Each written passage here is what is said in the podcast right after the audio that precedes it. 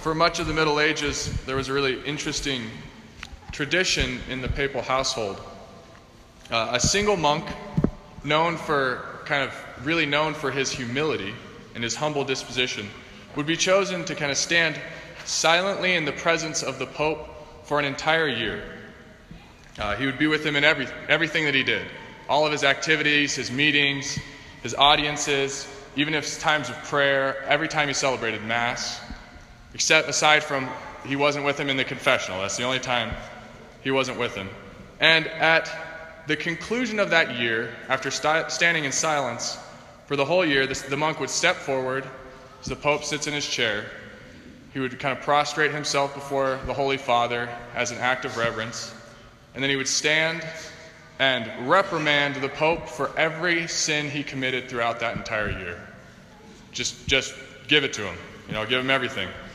And uh, for any acts of injustice, for any indifference to the poor, for any abuses of his papal power uh, that he had committed throughout that entire year. And then the Pope just had to sit there in silence, no rebuttal, he just had to take it. And, uh, and then at the end, when the monk finished, he would kind of prostrate himself before the Pope again and go back to whatever monastery he was from. And then a new monk would come in for the following year. And, uh, and I think this is an absolutely fascinating tradition because it created a kind of a way for even, in a sense, the most unapproachable and un- incorrectable person in the world to be corrected, for him to receive a dose of humility in that sense. Uh, because he's faced with an office that is so conducive to pride.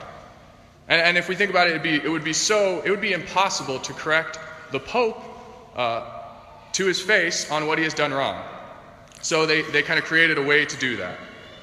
But even, even given that, that office that that monk had, you can kind of imagine the tension in the air when this monk just begins to list off all the, all the practices of that Pope uh, throughout that entire year. Because the fact is that none of us, none of us enjoy correcting those we love. None of us enjoy rebuking our loved ones. I think we sometimes enjoy too much uh, correcting those who we disagree with or those who we don't like. Uh, that's often a, that's the easiest thing to do. But when it comes to our loved ones, those are the those are the ones that are difficult to correct. But being corrected and correcting others is a crucial part of the Christian life. So I think we look to the readings today for kind of guidance in such a touchy topic.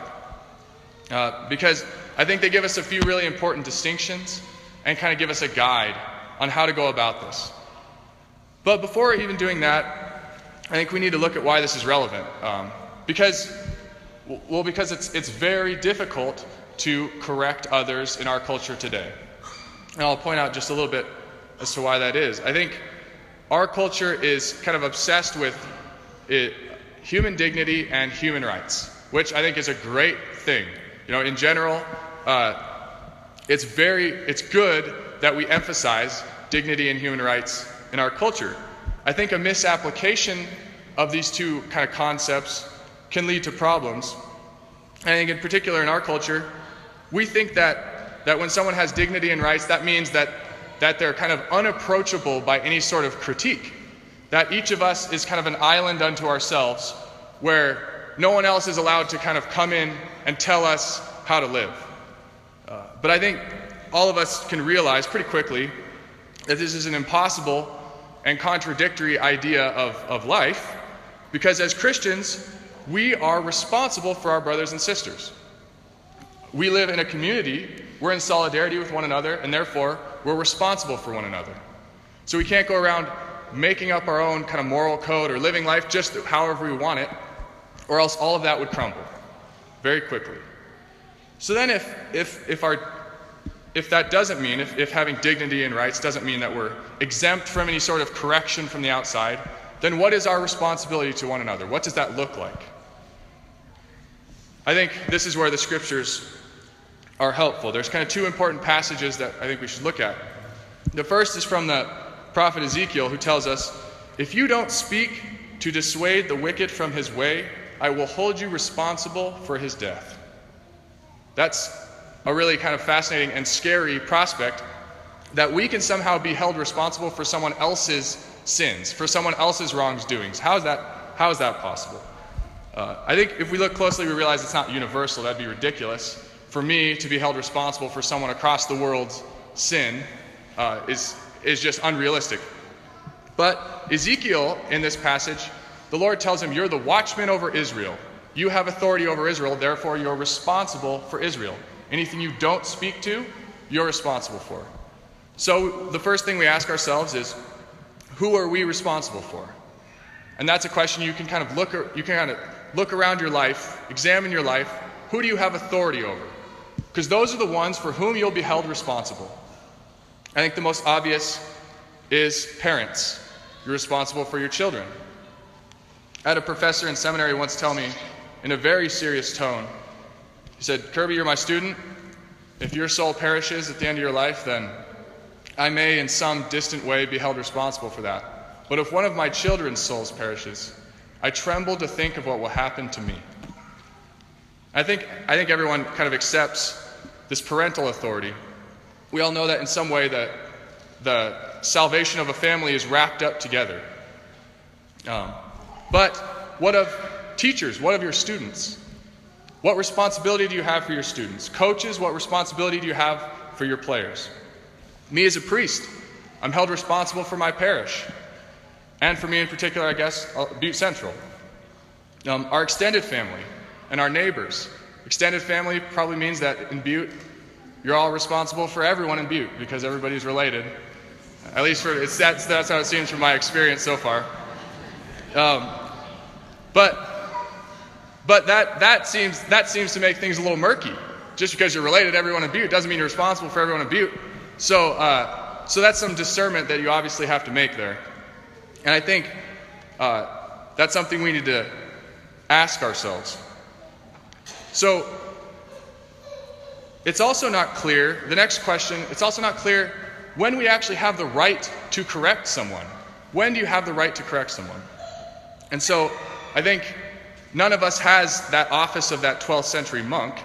So we can't just at the end of each year go to each person we know and list off all the sins we saw them commit over the past year. That seems a little out of hand.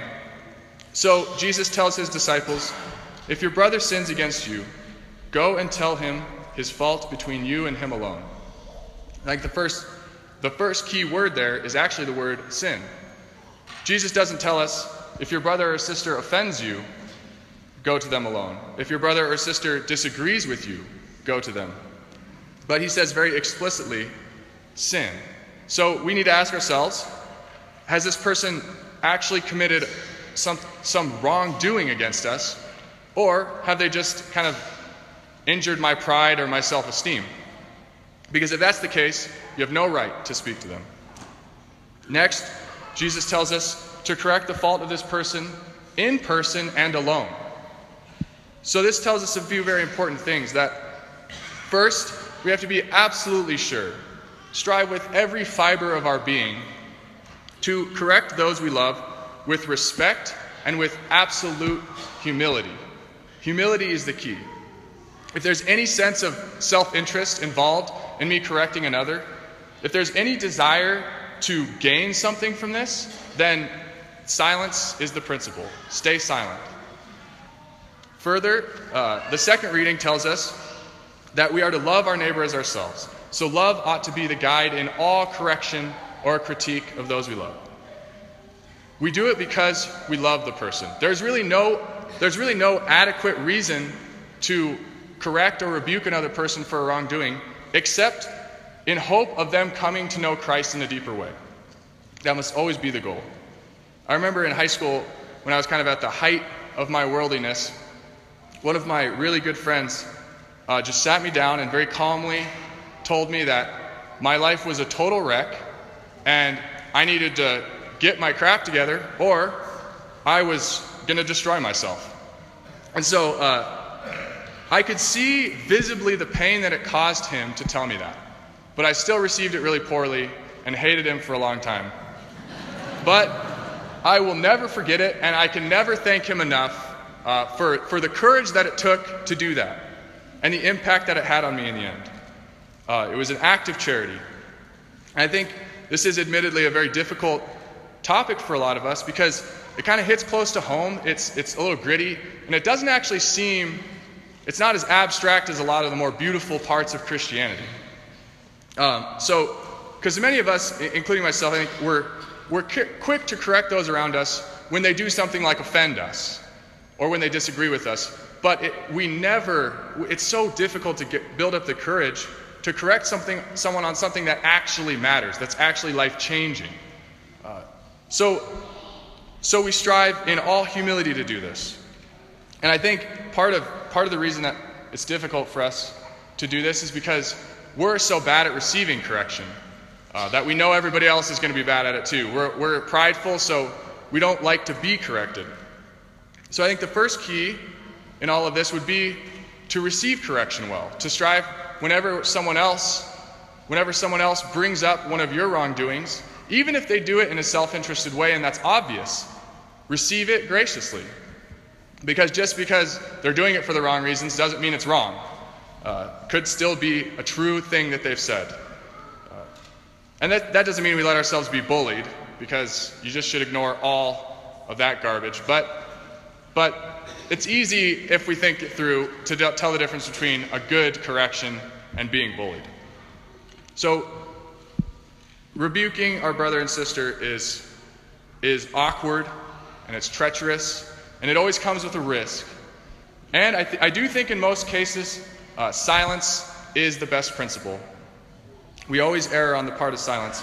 But we must remember that we are a community. We do live in solidarity with one another, and so, to one degree or another, we are all responsible for each other's salvation. That's what a community of faith is. So, therefore, we have to discern it carefully, uh, strive for humility. Whenever you correct someone, correct them as though you're correcting the Holy Father himself, as, as though you're a 12th century monk correcting the Holy Father himself. So, Above all, uh, we remember that love must always be the guide. Uh, charity must always be the guide because love is the fulfillment of the law.